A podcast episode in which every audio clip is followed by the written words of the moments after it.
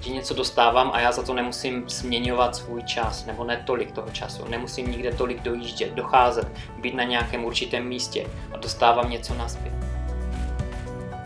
Ahoj, tady Adam Vojnár, bohatý díky realitám. Vítej u dalšího vysílání Realitní kafe. A dneska se budeme bavit o pasivním příjmu.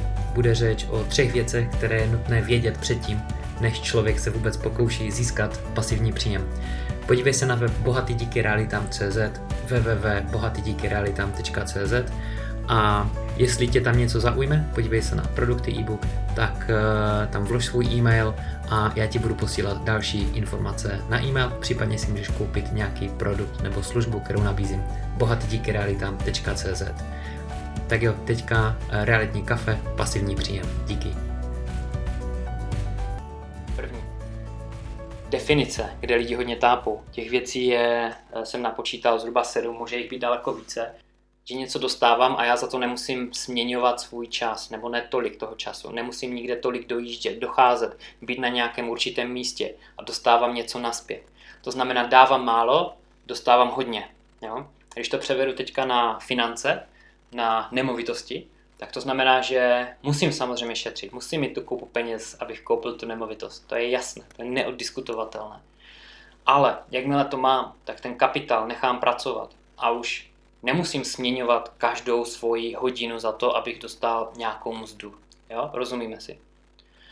Už nemusím někde chodit, telefonovat nebo vynakládat nějakou činnost, protože ten kapitál pracuje za mě. Jo? To je vlastně ten pasivní příjem, takhle dostávám. Takže nikde není řečeno ale, že ten pasivní příjem je stoprocentně pasivní a nemusím dělat vůbec nic. To je velká chyba, tohle si taky mnoho lidí myslí. Na každý, každý pasivní příjem je aspoň z části aktivní. Každý pasivní příjem je aspoň z části nějaké aktivní. Jo? Co to znamená? Pokud mám nemovitosti, tak prostě musím dělat zprávu. Jo? Musím si vést nějaké tabulky, čísla, smlouvy, telefonovat lidem, dávat bacha na to, jestli platí na čas, kontrolovat účty v bance a podobně. Jo? Takže každý příjem, i když je pasivní, aspoň z části aktivní. Jo? To je vlastně a pořád ohledně té definice a bodu číslo jedna. Jo? Nemusí jít jenom o nemovitosti u toho pasivního příjmu. Nemusí jít jenom u nemovitosti u toho pasivního příjmu. Proč? O co jde? Jde o to, že člověk může vydat knížku a může mít s ní pasivní příjem. Jo? Taky něco investoval, investoval svůj čas, investoval svoje know-how, svoje zkušenosti. Něco napíše, hodně energie ho to stojí. A potom, když se to prodává, je to úspěšné, tak má prostě pasivní příjem z toho. Nebo může to být malíř, který prodává nějaké svoje dílo, jo. Pasivní příjem může jít e, taky třeba, já nevím, když to není zrovna knížka, tak to může být třeba ETF nebo jiné fondy, může to být akcie, jo. Nemusí být u každé vydělané koruny, přesně tak, výborně. Může to být o akcie, může to být nějaké dividendy, jo. Nebo podíl ve firmě, kde člověk nemusí být aktivní, Jo? Ale každá z těchto těch věcí, kterou jsem jmenoval, znamená jednu věc. Něco musím mít. A buď to mám peníze, já musím mít nějaké know-how. Jo? Musím mít buď to kupu peněz, které nechám pracovat, ať pracují za mě, anebo musím mít velké know-how. Jo? I u těch peněz musím mít know-how, to je jasné. Budeme na bod číslo 2. A bodem číslo 2 je, co budeš dělat. Co když najednou se ti všechno podaří? Představ si, že se ti všechno podaří. Našetříš ty peníze. Našetříš uh, si stovky tisíc korun třeba. Jo, nebo miliony, to už je jedno. Uh, prostě tolik, aby si mohl stát uh, finančně nezávislý. Aby tvoje aktiva ti vydělávaly nejenom na nezbytné náklady, na bydlení a na jídlo, ale aby ti vydělávali na tvoje, uh, pří, na tvoje náklady, které máš dneska. Na to, aby ti vydělávali pasivní příjem, ty nemovitosti, nebo nějaká jiná investice. Jo? Co když se ti to všechno podaří a najednou pracuješ hodinu, dvě, tři týdně nebo měsíčně, nedej bože, jo? Co chceš dělat? Chceš cestovat? Já myslím, že to není taky úplně uh, růžová situace. Já když jsem uh, ještě podnikal z hurá do světa v Anglii, tak jsem se hodně inspiroval knížkou 4-hodinový pracovní týden a určitě víš, kam mířím, 4-hodinový pracovní týden. Nastavil jsem si to tak, že jsem si nastavil procesy ve firmě. Jo, stálo to hodně úsilí to nastavit. E, nějaké videokurzy, jak e, trénovat další e, zaměstnance, předávat někomu práci, jak týmy budou mluvit mezi sebou. Jo, prostě nějaký zákaznický servis s lidma z Manchesteru. Jo, co já řeším, jo, jaké informace se mají dostat ke mně, jak já budu odpovídat, kdo si je rozebere. Jo. Bylo to náročné nastavit, ale šlo to. A pak jsem pár týdnů uh, měl tu možnost si vyzkoušet práci na 4 hodiny. Jo? A zjistil jsem, že to není úplně ideální místo a život, který bych chtěl žít v žádném případě. Co to znamená, když všichni chtějí jednu věc? Lidi se do toho pustí, jo? aniž by věděli, uh, jestli je to pro ně. Co když člověk má jiný cíl v životě? Co když člověk má jinou povahu a není na to dělaný? Co když člověk dělaný na to, že chce od rána do večera něco dělat, potřebuje něco dělat, je prostě ten zaneprázdněný člověk, který uh, takových je, myslím, že podle povahy člověka nějakých 20% asi lidí, možná o něco více, možná o něco méně, nevím přesně. Uh, když jsem četl nějaké uh, psychologické knížky a o lidské povaze, což je moje hobby, teda už x roku, tak je kolem 20%, asi možná necelých 20% lidí, kteří potřebují něco dělat, skrz práci žijou. Jo?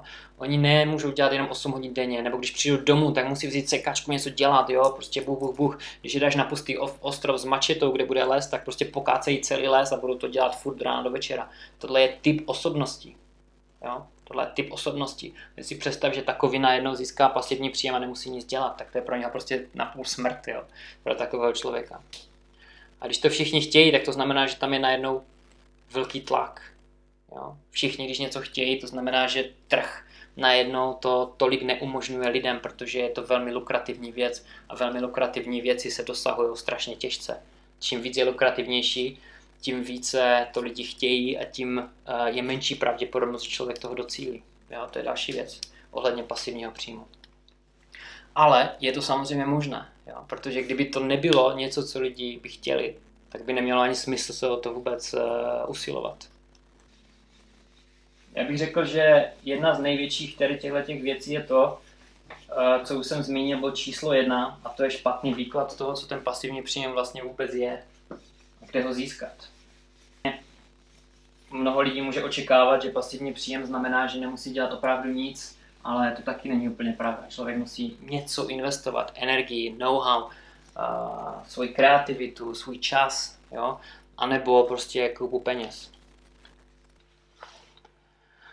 Ahoj Adame, dneska jsem viděl tvé video na Crowd Estate Investing, které mě zaujalo. Chtěl se zeptat, jestli se eh, dnes touto platformou spokojen eh, potíže. Potíže jsem nezaznamenal žádné, eh, spokojený jsem, ano, to je zrovna platforma, kde mám 14,8% návratnost investice ročně, diversifikuju a tím pádem nemám všecko v nemovitostech, ale třeba ETF, Crowd Estate a tak dále.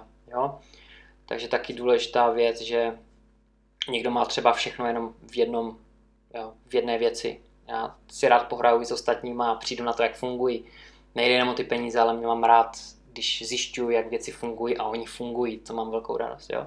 Takže Crowdlist je dobrý za mě, doporučuji, podívej se do klubu, dal jsem tam odkaz pod video, klikni na to, nebo na webu nad video, staň se členem a tam rozebírám tuhle věc víc do hloubky, ukazuju tam svoje finance, svoje portfolio, jak eh, plusy, minusy a tak dále. Musí to být vždycky nemovitosti, pasivním příjmu, musí být vždycky nemovitosti, musím vždycky mít 200, 300, 400 tisíc korun na to, abych získal pár tisíc měsíčně pasivního příjmu a koupit nemovitost. Nemusí. Uh, hurá do světa, tam v tom biznise, když jsem mu zakládal, mi nepatřila žádná nemovitost. A byl to prostě pěkně z finančního hlediska udržitelný biznis. Fungoval, rostl, jo, lidi přijížděli, krása. A nemusela biznisu patřit ani na nemovitost. Takže člověk nemusí, uh, musí se na to prostě dívat jinak, z jiného úhlu pohledu, než se dívají všichni. Takže člověk může mít pasivní příjem, jako jsem říkal, z ETF, může to mít něco, co vyplácí dividendy, může to být podnikání, může to být Airbnb, kde mu nepatří nemovitost, ale může to dělat za někoho.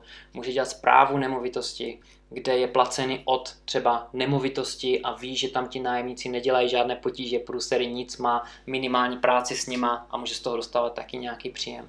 Jo, i tohle se dá. Takže nemusí vždycky o nemovitosti a nemusí mít na to kupu peněz připravenou.